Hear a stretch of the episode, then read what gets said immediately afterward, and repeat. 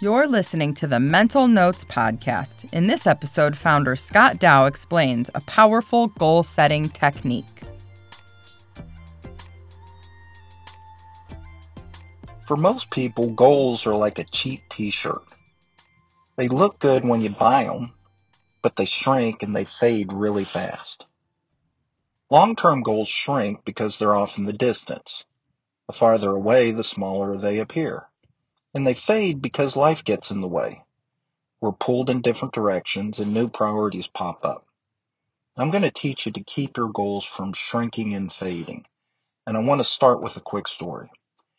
I had this buddy named Mitch. We call him Yo-Yo Mitch. And he's the most goal-oriented guy I know. Three or four times a year, he goes on this diet.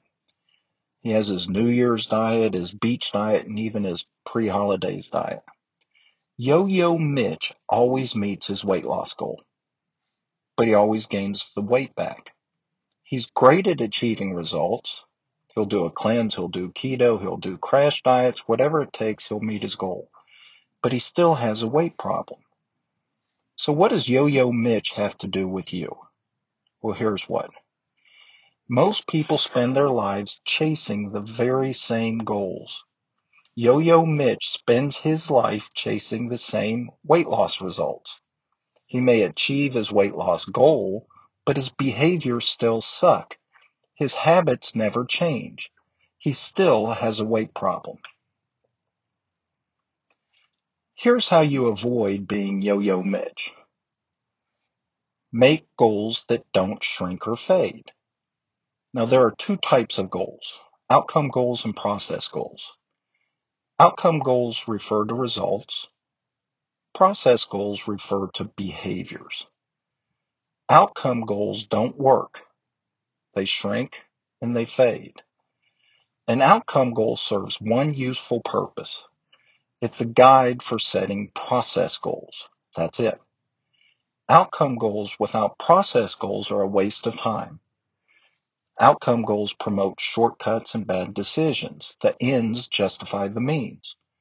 What if Yo-Yo Mitch fell a little short of his weight loss goal but adopted healthier eating habits? Wouldn't he be better off? I think he would. An outcome goal is just a snapshot in time. It's a horrible metric for success.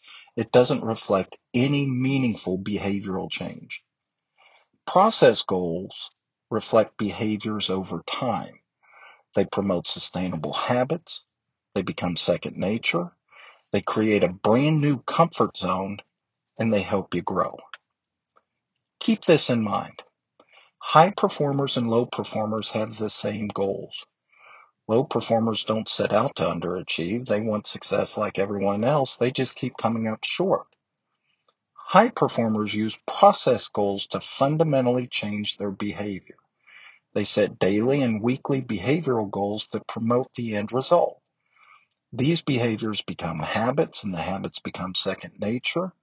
They hardwire healthy, productive, high performing behaviors that lead to long term success. So how do you practice setting process goals? I want you to think of a simple goal. Now to achieve this goal, there's some behavior that needs to change. There's something you need to stop doing, or there's something you need to start doing. Think of what those are. Don't focus on infrequent behaviors. Focus on daily behaviors.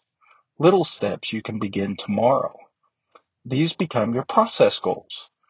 These are goals you can track daily. You can achieve these goals daily. You can feel good about your daily achievements. And these daily achievements are going to help you build momentum. They'll build confidence, and most importantly, they'll build new habits. Habits you can build on over and over again. And the best news, these habits won't shrink and they won't fade.